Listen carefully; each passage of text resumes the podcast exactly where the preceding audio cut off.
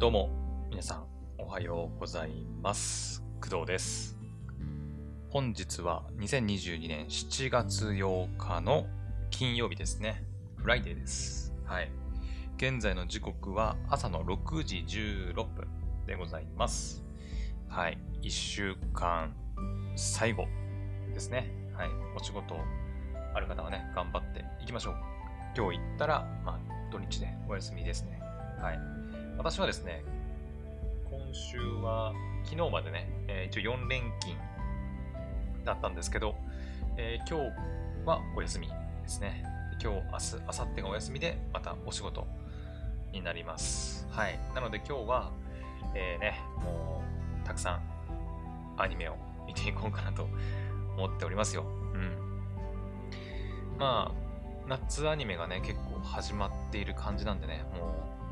う結構溜まってきてて、若干焦ってもいるんですけどね。はい。というわけでね、じゃあ、今日もね、そうだ、いつも通りっていうわけじゃないんですけど、実はね、今回のこのスペース、アーカイブ残しません。はい。数回ね、クドラジのシーズン4始まってから何回やった？ツイッターのスペースの配信。今もね、ツイッターのスペースで配信していますけど、アーカイブというか、録音してね、ツイッターでも聞けるようにしていたんですけど、なんかその、ツイッターでもアーカイブを残して、かつその、ポッドキャストでもアーカイブを残してってやると、なんかちょっとごっちゃになるかなと、思って。しかもこのツイッターのスペースのアーカイブって、もう本当に私の声だけなんですよね。BGM とかも特にもう載ってなくて、で、音質もね、そんなに、良くはないかなと。スマホのね、内蔵マイクで収録されているので、悪いってことはないと思うけど、特別いいってこともないっていう、感じでいます。はい。で、アーカイブの方に配信しているやつ、いわゆるポッドキャストの方で配信しているやつはですね、収録して、手話の MV7 で収録して、それをこうエフェクトかけてね、こう聞きやすく、ホワイトノイズの問題とかありましたけど、あれはね、ちょっと解決したかなと思いますので、音質の面でもだいぶ聞きやすくなってると思うし、かつ BGM もね、載せることができますので、なんか、よりね、聞きやすくなってるんじゃないかなと思うんですよ。できればね、アーカイブの方はそっちで聞いてほしいなっていうのもあって、なんかわざわざ Twitter のスペースでアーカイブを残す必要は、ないんじゃないかなと。まして、で今回はねちょっと、ツイッターのスペースは録音はしておりません。なので録音せずに、スペースを終わるとどうなるのかちょっとわかんないんだけど、ツイッター上でスペースが終了しましたみたいな感じで出るんですかね。でアーカイブは聞けないみたいな感じかな。録音してないんでね、ちょっとアーカイブを Twitter のアプリとかね、聞くことはできなくはなるんですけど、その代わり、Amazon Music とか、Apple Podcast とか、Spotify とか、そちらの方でね、BGM 付き、かつ高音質バージョンの方を、今後はね、アーカイブとして聞いてもらえたらいいかなと思います。はい。ちょっと待って、暑い。暑いね。ちょっとエアコンつけますね。朝はですね、ちょっと天気悪かったんだけど、ちょっと日が出てきたかな。なんかニュース見てると、なんか関東の方はちょっとね、天気が悪いみたいな話してましたけど、私の住んでるところもね、天気良くはないんだけど、なんか本当に7月に入って、これから夏始まるのかっていう、ちょっと疑問を感じるぐらい、梅雨がまた戻ってきたのかなって、感じるくらいちょっとね、天気が悪くて、雨降ったり、雷降ったりしてますね。はい。というわけで、今回からツイッターのスペースはアーカイブ残しませんので、その辺をちょっとご了承いただけると嬉しいなと思います。まあ今ね、ツイッターのスペース、私一人で喋ってる状態なんで、まあね、聞いてくれてる方はいないんですけど、まあ今ね、収録してますので、まあこの配信をアーカイブで聞いてくれてる方がまあほとんどだと思うので、ほとんどっていうかまあ、ですよね、アーカイブで聞くことになる人しかいない、ので、はい。まあツイッターのスペースで配信はしていくつもりですが、アーカイブは残しませんので、アーカイブはポッドキャストで聞いてもらえたらいいなと思います。はい。というわけでじゃあ、早速今日の本題。まあ、タイトルにね、昨日見たアニメの話とかって書いてるんですけど、まあ、とかということで、まあ、アニメの話はちょっと最後に持っていこうかなと思ってまして、今日の朝ね、起きて知ったんですけど、ドコモがなんかネット障害あったらしいね。ついこの間っていうかもう本当につい 2,3 日ぐらい前だよね、完全復旧したのね。au がね、先週の土曜日くらいか。約1週間経たないぐらい前に、ネット障害が起きて、結構ね、大規模なネット障害で、全国的に au ユーザー、au のキャリア回線を使ってる人たちに影響が出たみたいなね、ことがありましたけど、まあ、その話については、まあ、私も、ね、このくどらじでお伝えしましたが、私はね、楽天回線使ってるので、まあ、直接影響はなかったんですけど、私の母親とか妹たちがね、まあ、ポボだったり、au だったり使ってますので、それ以外だと UQ か、UQ の回線もそうか、au だもんね、とか、その辺を使ってる人たちに結構影響が出て、福岡だったかなね、高齢の男性が au ショップになんか押しかけて大声で叫んで警察が出動する事態になったみたいなことにもね、なったりしてて、まあ、結構大変なことになってましたけど、そしたら今日朝起きたらね、ドコモがネット障害って書いてあって、今度はドコモかと思ってね、なんでしょうかね、よくね、私も原因はよく分かってないんだけど、確かホリエモンさんがね、YouTube チャンネルで、見てないんですけど、動画で、au のね、ネット障害が起きた原因について解説しますっていう動画を確か上げてたはず。だから詳しく知りたい方はそちらを見たらいいんじゃないかなと思います。ホリエモンさんね、結構、わかりやすく説明してくれてますので、実際私見てないからなんともわからないけど、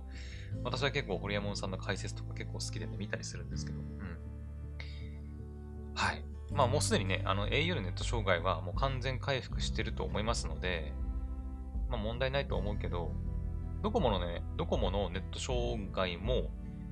発生してたらしいんだけど、5G の契約者に影響が出てたらしいんですけど、これ昨日の話かな？いや違う、8時間前だから昨日か。ネットニュースの更新時間を見るとだいたい8時間とか9時間前にね、出てますので、だから今6時25分だから7月8日のね、7月7日の七夕の日の夜にね、発表されたってことは、まあ七夕の時におそらくネット障害出てたんだろ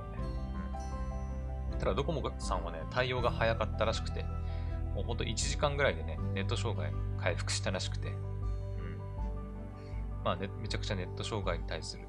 対応は早かったみたいです、ドコモさんはね。まあ、障害の規模にもよるんだろうけどね、そんな大した規模じゃなかったから1時間で対応できたっていうのもあると思うけど、au のネット障害はまあすごかったもんね。結構全国的に、規模がちょっとでかかったのもあって、まあ、復旧に時間かかっちゃったのかなっていう風な、気がしてます。はい。まあ私の家族とか知人は分かんないけど、まあ、家族はドコモ回線は今ね、全然誰も使ってないかな。私は楽天だし、まあ、さっき言ったように母親とか妹とかは、au 回線だし、そうだね、父親もそうだね、楽天かな。au ではなかったはず。うん、どこもでもないからな。そうだね、ソフトバンクも使ってないから、まあ私の家族はね、まあ、誰も影響は受けてないんですけど、はい。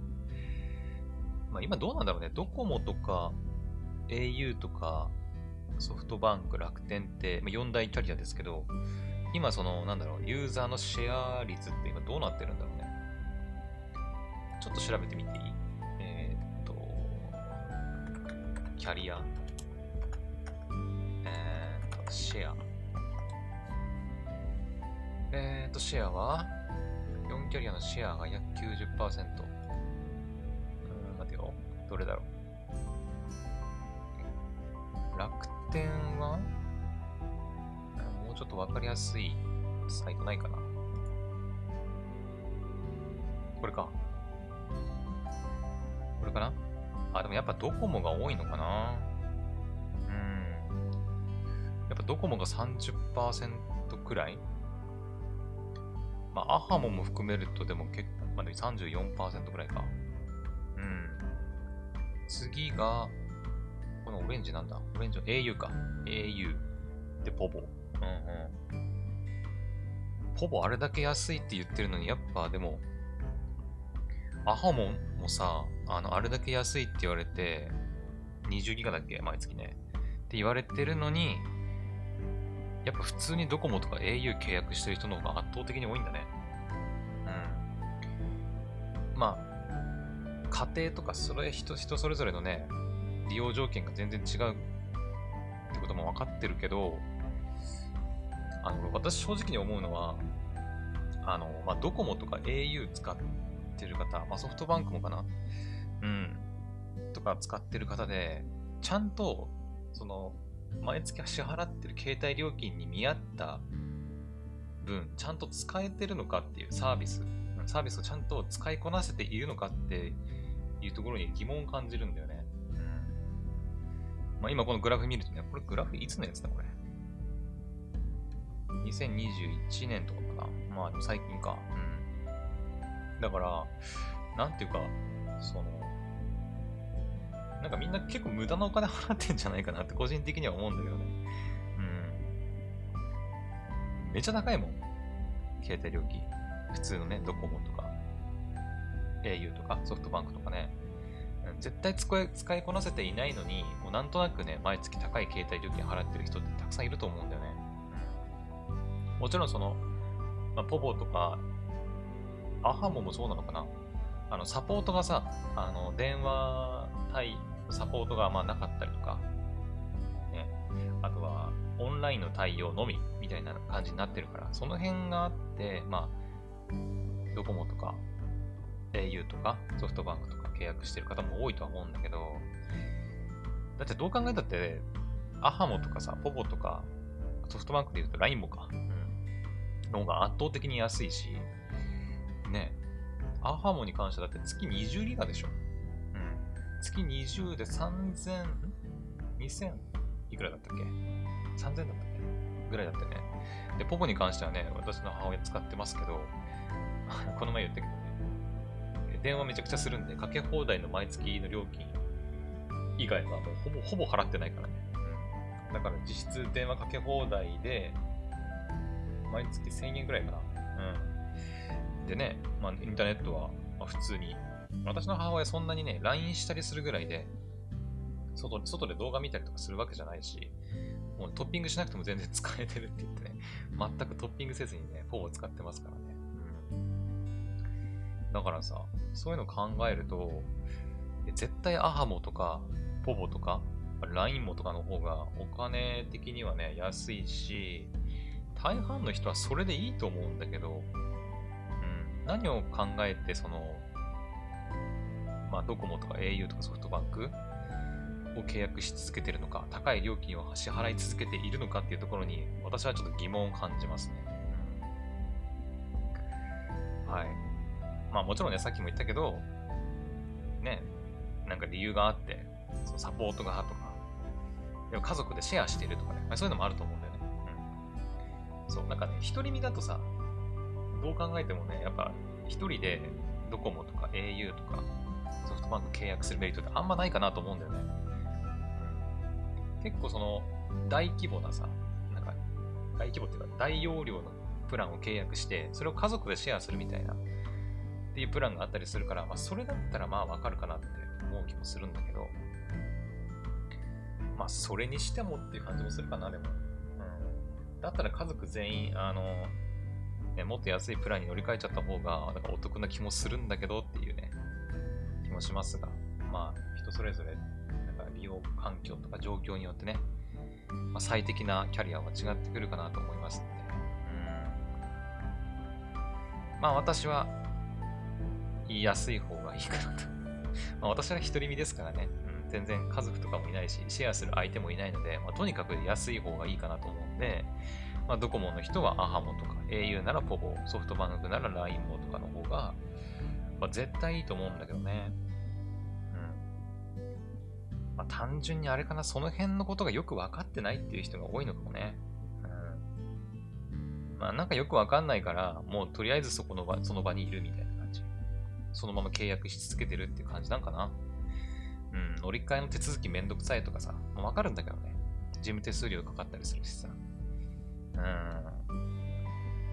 ね。まあ、私の家族も、私と父親以外の母親とか妹とかは、もう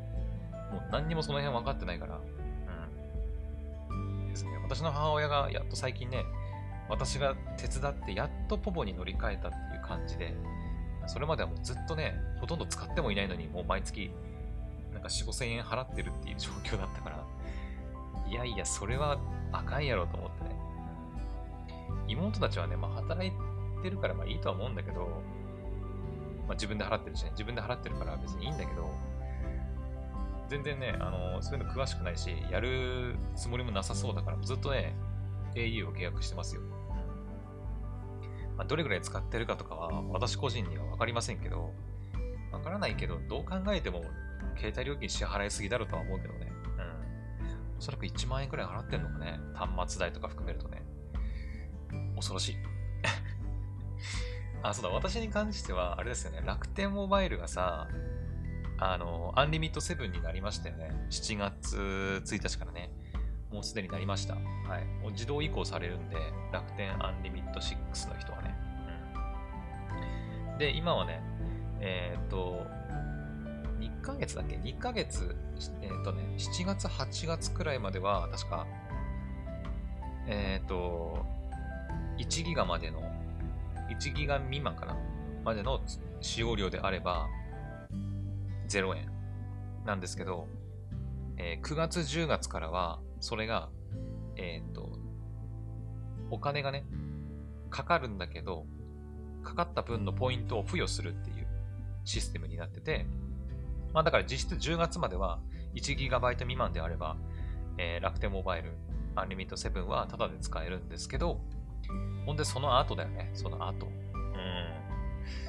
その後ね、11月以降かな。楽天モバイルから、まあ、乗り換えるのか乗り換えないのかっていう問題についてはね、まあ、クドラジで前話しましたけど、まだちょっと迷ってんだよね。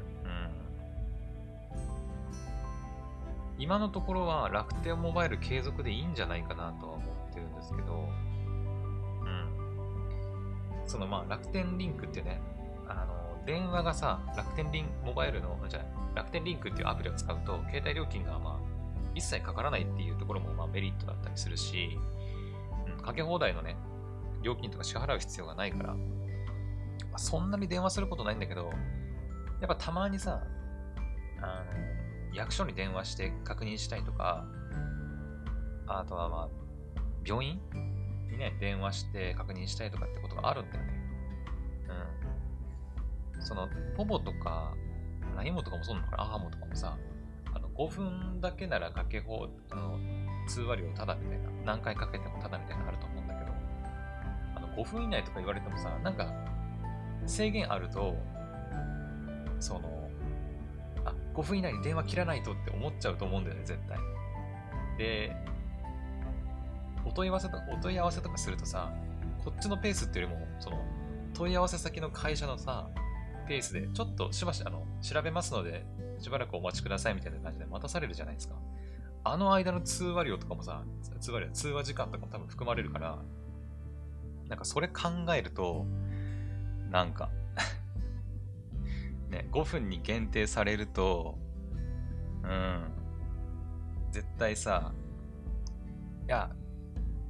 なんか問い合わせ先にしばらくお待ちくださいって言われても、いや、もうあと5分、あと5分、みたいな。そういう制限があるのを考えると、やっぱり楽天モバイル継続でいいんじゃないかなと、個人的には思うんですけどね。まあ、まだね、10月か11月まで、余裕があるから、まだもう少し考えようかなとは思ってますけど、まあ、ポボとかね。アハモは、アハモはないかな。私、通信料マジで1ヶ月1ギガいかないから、本当に。家から出ないからさ。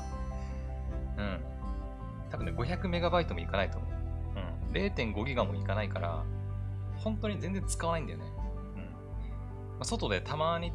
そのね、LINE 使ったりとか、調べ物したりするくらいなので、全然使わないからね、本当に少なくていいんだけど、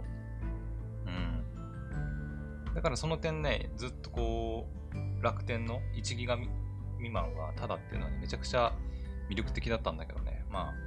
7月からアンリミット7になって、ね、有料になっちゃったので、まあ、ちょっと乗り換えをね、考えなきゃいけなくなりましたけど、今のところはまあ楽天継続でいいかなとは思ってます。はい。楽天回線がね、もうちょっと安定して速度がね、出てくれると、安心してね、楽天使っていってもいいかなと思う気もするんですけどね。料金はね、いくらだっけ？毎月1000円とかな？ 3GB 未満で。そう。1GB 未満無料から 3GB までは1000円みたいなプランに変わるんだよね、確かね。そう、だから毎月1000円かとは思ってるけどね。まあ、1000円くらいいいかなとも思うけど、まあ、もっとね、安い、その、格安シム、MVNO みたいなのもあるからね、まあ、そういうのを検討するのもありかなとは思ってますけど。ただね、結構事務手数料だとか、あと MVNO の乗り換え、なんだっけ、電話番号をさ、移したりとか、まあ、その辺のね、作業が結構入ってくるから、めんどくさいなとは思うんだよね。だったら、まあ、楽天でいいかなっていう気もしてるね。あとはなんか楽天市場のね、買い物でなんかポイントがさ、プラスでもらえるとかっていうのもあるから、まあ、今のところは楽天継続でいいかなとは思っております。はい。まあ、まだちょっと余裕があるんで考えて、今後変更するようなことがあればご連絡しようかなと思ってます。はい。というわけで、ね、au の電波障害の話、そしてドコモがね、昨日電波障害があったという話から、ちょっとね、私の使ってる楽天モバイルの話になりましたけど、はい。じゃあ、続いて、ね、まあ、タイトルになってますけど、ちょっとアニメの話していこうかなと思います。ですね、昨日はですね、アニメ2つかな。ちょっとあまり見れなかったんですけど、今日はね、仕事お休みなんで、もうがっつりアニメ、夏アニメね、新作見ていこうかなと思ってるんですが、昨日はですね、2つ見ました。はい、1つはね、笑うアルスノトリア、スンってやつね。このスン。このスンがよくわかんないんだけど、そう、笑うアルスノトリア、スンを、はい、視聴しました。まあ、正直な感想を言うと、1話じゃちょっと何もわからないっていう感じでしたね。なんていうのかな。PV とかで、なんかこう世界観というか、なんとなくこんなアニメなんだろうなっていうのは想像してたんですけど、全然違ったね。全然違ったというか、これさ、原作がさ、そう、原作がニトロプラスなんだよね。原作がニトロプラスっていうところにこうちょっとね、不安を覚えましたね。PV 見ると、まあ、U-NEXT で私見るんですけど、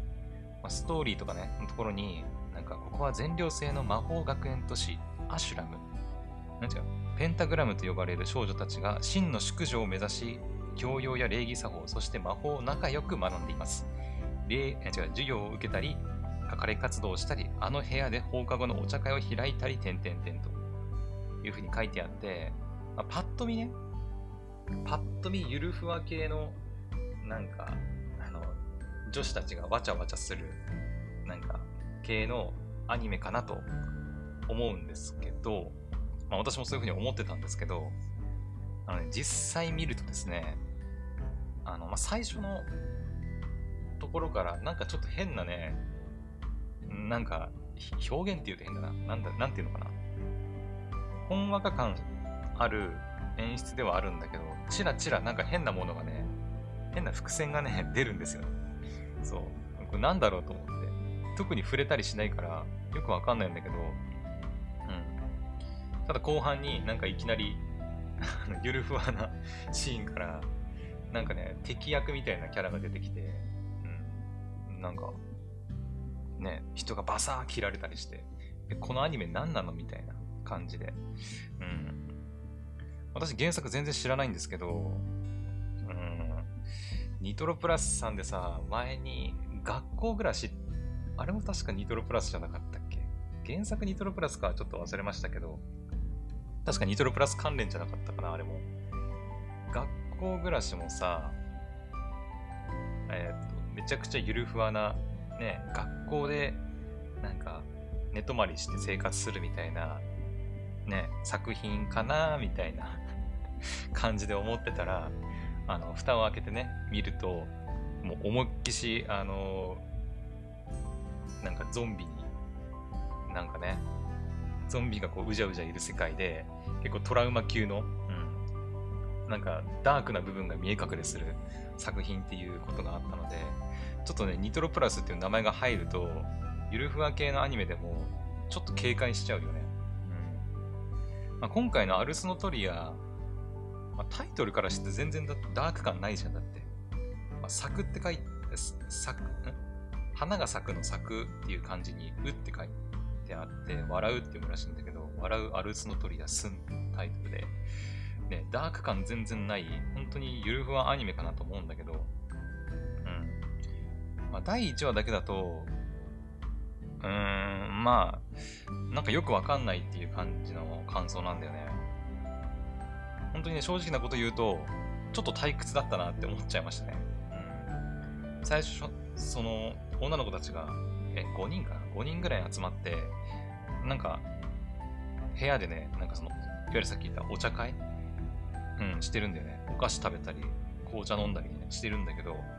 その時のトークも正直そんなに面白いかと言われると、なんか全然面白くもなかったなっていう印象で、これは何なんだろうみたいな、いまいちバックボーンというか世界観がよくわからなくて、なんか神様たちのお話なのかなみたいな、下界に降りてうんたらかんたらみたいなで、ロンドンで買い物してみたいな話も出てきて、下界みたいな、こいつら神様なんかみたいなね感じで、ちょっとね第1話だけだと何とも言えなくて、なんかオープニング映像というか、オープニングねあったんだけど、第1話でオープニングからね、そのなんか女の子たちがなんか黒い敵、なんかみんな男性っぽいんだけど、黒い敵みたいなやつらと戦うシーンがあって、やっぱりこれただのゆるふわアニメじゃないんだとはね思いましたけど、2話3話見ていかないとちょっとこの作品は分かりませんね。単なるゆるふわアニメで行くのか、おそらく行かないんだろうけど、面白いかどうかはちょっと今後の判断かな。なので、一応ね、U-NEXT の評価だと星4ついてるんで、他の視聴者の感想としては、上々なのかなと思いますけどね。どうなんだろう、わかんない。他のね、視聴者のレビューとかまだ見てないので、わかりませんけど、私の第1話見た感想としては、そうだね、第1話だけで星をつけるとしたら星3くらいかな。これがね、第2話、第3話と続いていって、評価がね、星4、星5になる可能性はもちろんあるけど、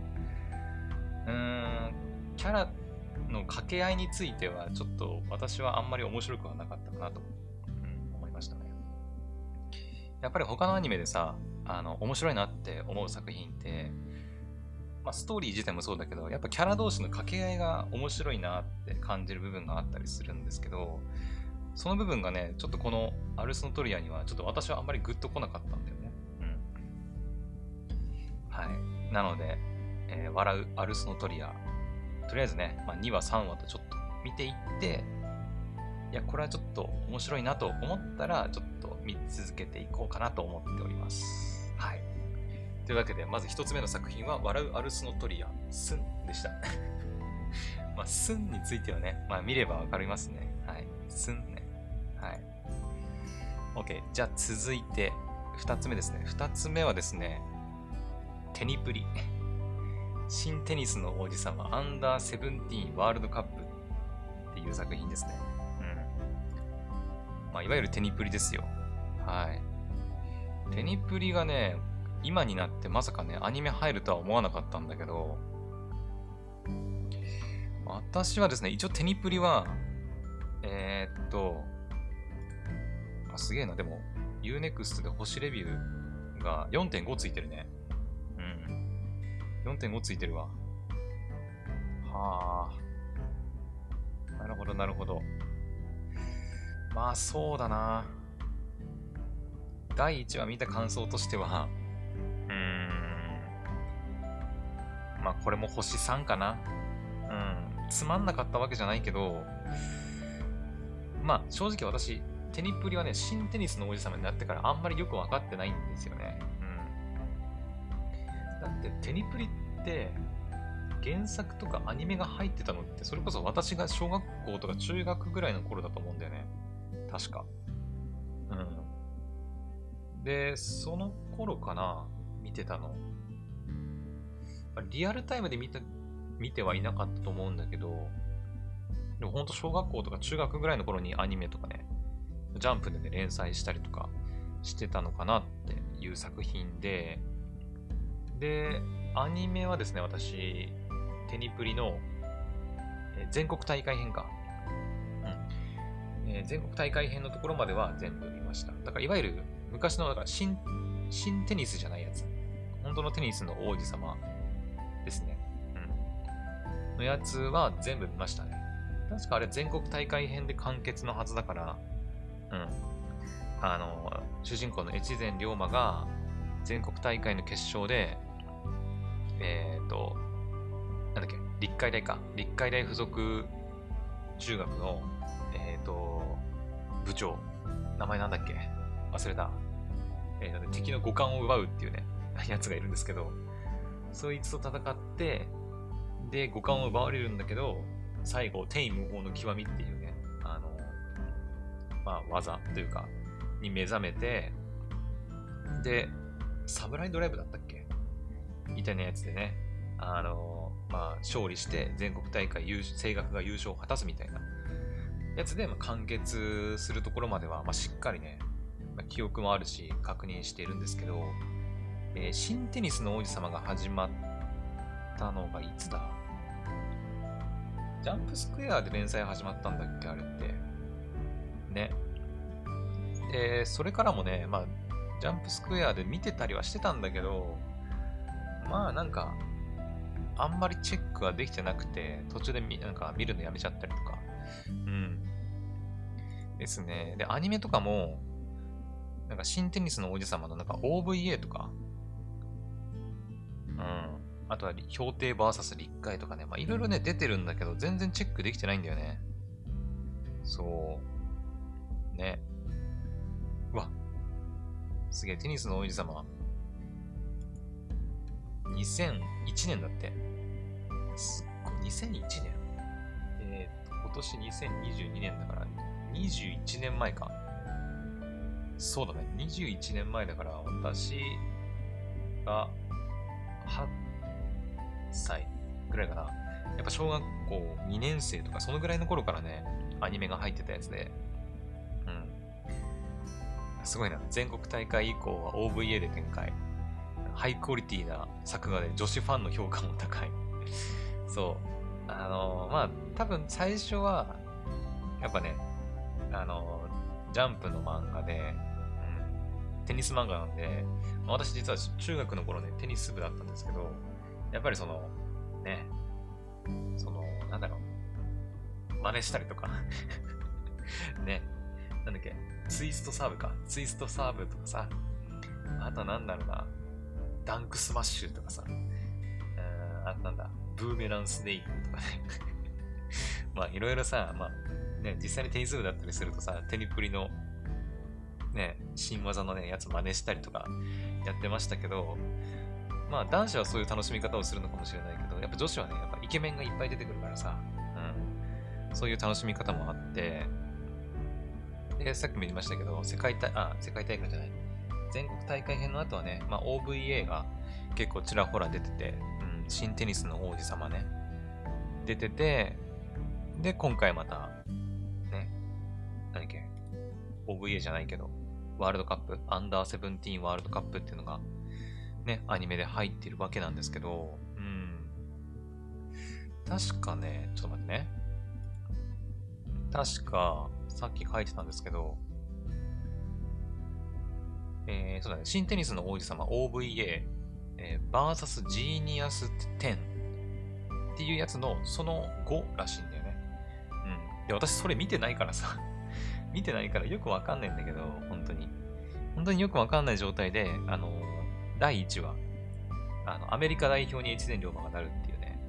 話で、なんで急に越前龍馬アメリカ代表になっとるんみたいな、感じで、ちょっとまあ、ハテナな部分がいろいろあったんだけど、まあ、あんまりその辺気にしなくてもいいのかなって思ったりもしてて、単純にね、なんていうか、まあ、テニプリってさ、もう、最初の頃はね、普通だったんですよ、テニプリもね。まだある程度再現可能なテニスをしてたんだけど、次第になんか、まあ、超次元テニスになり始めて、ちょっとね、人がボールでぶっ飛んだりとかさ、血まみれでテニスし始めたりとか、ね、貼り付けにされたりとかね、ちょっとよくわかんない状況になってきてて、そのあたりからね、ちょっと私、まあ、なんだろう、完全にネタになっちゃってるから、ネタ、ギャグ、コメディみたいなね作品になってるところがあるので、あんまりね、ストーリーがどうこうっていうよりは、まあなんかキャラ同士のなんか異次元の技のなんていうの、うわーみたいなやつを楽しむのが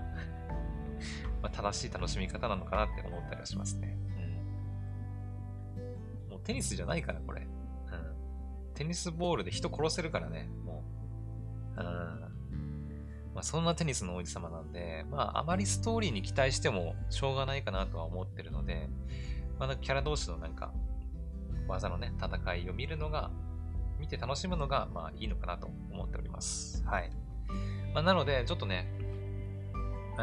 の7月アニメとして見続けるかどうかは、ちょっと私は、ちょっと今考えてます。微妙ですね。まあ、他にもね、たくさんアニメあるので、そっちの方を優先してみたいなっていうところもあって、まあ、テニスの王子様は最悪見れなくてもいいかなってちょっと思っちゃってるんでね。まあ、他のアニメとの兼ね合いもありますけど。はい。まあでもテニスの王子様好きな、ね、ファンの方もいると思いますので、ぜひそういう方はね、見てほしいなと思います。はい。そうそう、龍馬の兄のね、越前龍河も出てくるんだよね。宮野さんがね、こうやってるんですけど。はい。っていう感じですかね。とりあえず、昨日はその2つ、笑うアルスノトリアスンと新テニスの王子様アンダーセブンティーンワールドカップを視聴しました。はい。で、今日はですね、まあ、昨日全然っていうか、まあ2本見たんだけど、2本しか見れなかったんで、今日はですね、またたくさん更新されております。てか、まあ、昨日見れなかった分もあるんだけど、一応紹介しておこうと思います。まず一つ目がですね、U-NEXT ね。U-NEXT で私視聴するので、あくまで U-NEXT のラインナップで紹介していくんですが、まず一つ目がね、ママ母の連れ子が元カノだったにやつですね。はい。あ、待てよ。これ違う。待て。これ U-NEXT 有料になってる。マジか。待て。これどこで見たら有料じゃなくて無料で見れるんだろう。アマプラとかかな？アマハハ？公式サイト行って、オンエアか。オンエア見ればわかるか。アマプラとかかな？ABEMAで先行配信してますね。うわ、ちょっと待てよ、これ。ストリーミング、ABEMAにて7月6日より毎週水曜、地上波先行独占配信。7月7日木曜日12時以降、まあ、昨日ですね、昨日の12時以降、順次デジタルレンタルにて配信開始。マジかー。待てよ、アマプラ、D アニメ、U-NEXT、アニメ放題。あとは、FOD。楽天、Google プレイ、YouTube、ハッピー動画。え、マジで？アベマ以外これ全部レンタルなの？どうしようかな。待て。FOD ワンチャンいけんじゃない？最新話だけとかさ。FOD で検索かけて、この前もさ、なんだっけタイトル？ヒーローのやつ。名前が出てこない。そうだ、恋は世界征服の後でっていうね、まあ、私がめちゃくちゃ見たかった作品があったんですけど、あれもね、確か FOD 独占みたいな感じになってて、見れないかって思ってたんだけど、FOD でね、1週間最新話だけは配信しますみたいな感じで見れたんだよね。だからもしかしたら FOD で、最新話だけは見れるみたいな感じない？これどう？これいける？これ。あー、無理そうだわ。ちょっと待って、マジか。どうしようかな。ママ母の連れ子が元カノだった。FOD で今調べたらレンタルになってますね。200コイン。そっか、マジか。PV とかでね、もうずっと出てて、あ、やっと見れる、やっと見れるっていうか、あ、これ入るんだと思ってね、ちょっと楽しみにしてたんですけど、そっか、アベマか。アベマね。アベマでプレミアム会員とかになればアーカイブで見れるのかな。アベマってまあインターネットテレビだからやっぱリアルタイムで基本は見なきゃいけないよね。毎週水曜日の21時30分。私も8時半とかにはもうね、布団に入って寝る。準備というか、もう寝る体勢に入ってるから厳しいな。そっか。しょうがないね、これは。もしかしたら今後ね、レンタルじゃなくて見放題の配信になる可能性はあるけど、本当にこれ、ツイッターアカウントとか見ればなんか書いてあんのかな？アベマだけってあるの？今。そんな、マジか。アマプラでもレンタルなのか。ネットフリックスはないんだね、そもそもね。ネットフリックスは基本レンタルっていうそもそも概念がないから。そっか。デジタルレンタルにて配信開始って書いてあるもんな。だそうです。なので、もしね、ママ母の連れ子が元カノだったを視聴したい人は、アベマかな、まあ、各配信サイトでレンタルしてもいいと思うんだけど、レンタルするほどかな、ほどって言うとちょっとあれですけど、まあ、レンタルしてまで見たいかと言われるとちょっと、ちょっと疑問はあるな。アベマで、まあ、毎週水曜21時半からリアルタイムで視聴するか、レンタルするか、あとはアベマのプレミアム会員とかになれば、あれかな、アーカイブを自由に視聴できるようになるから、それで見るとかっていうのもありだと思うけど、そっか。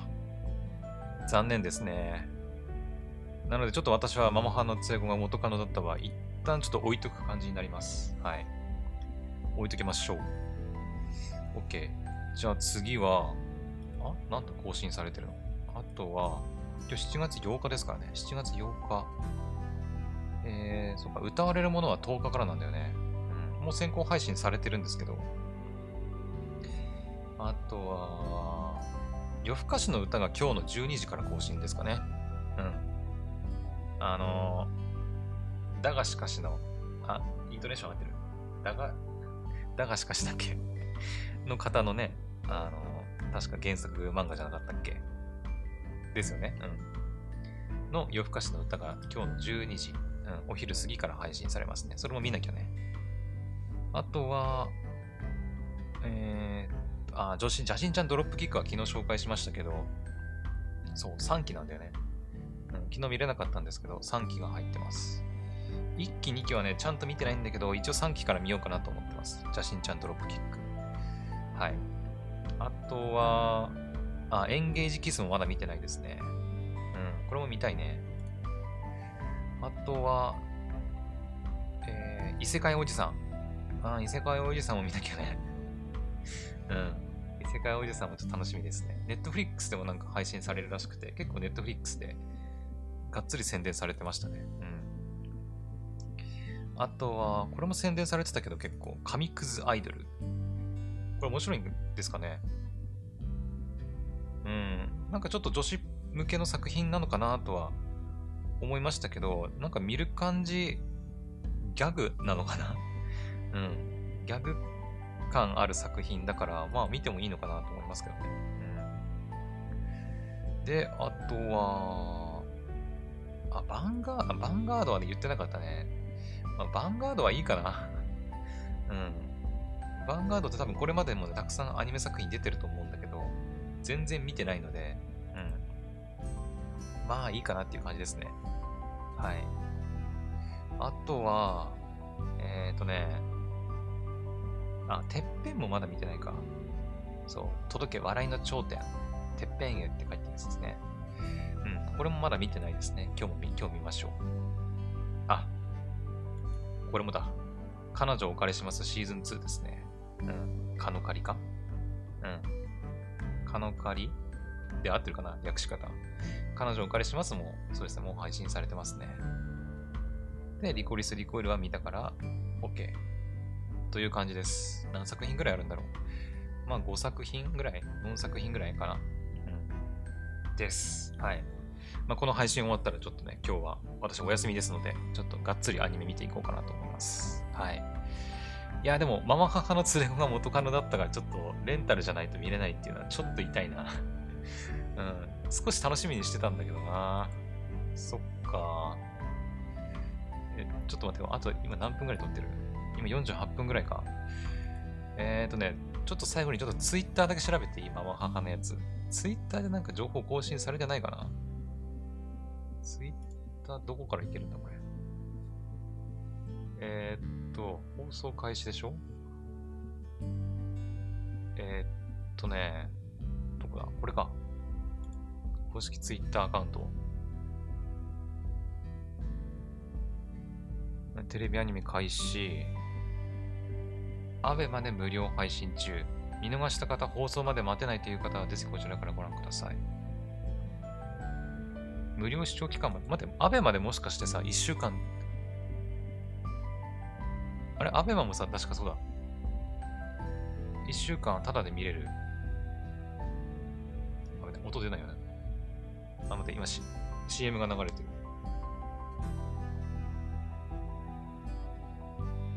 CM がちょっと終わるまで待ってね。あと5日間視聴できます。あ、いけるかも。いけるぞ。ちょっと待って。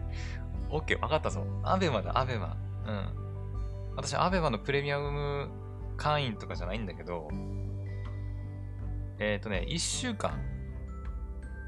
プレミアム会員じゃなくても、ABEMAで1週間、最新話だけだったら、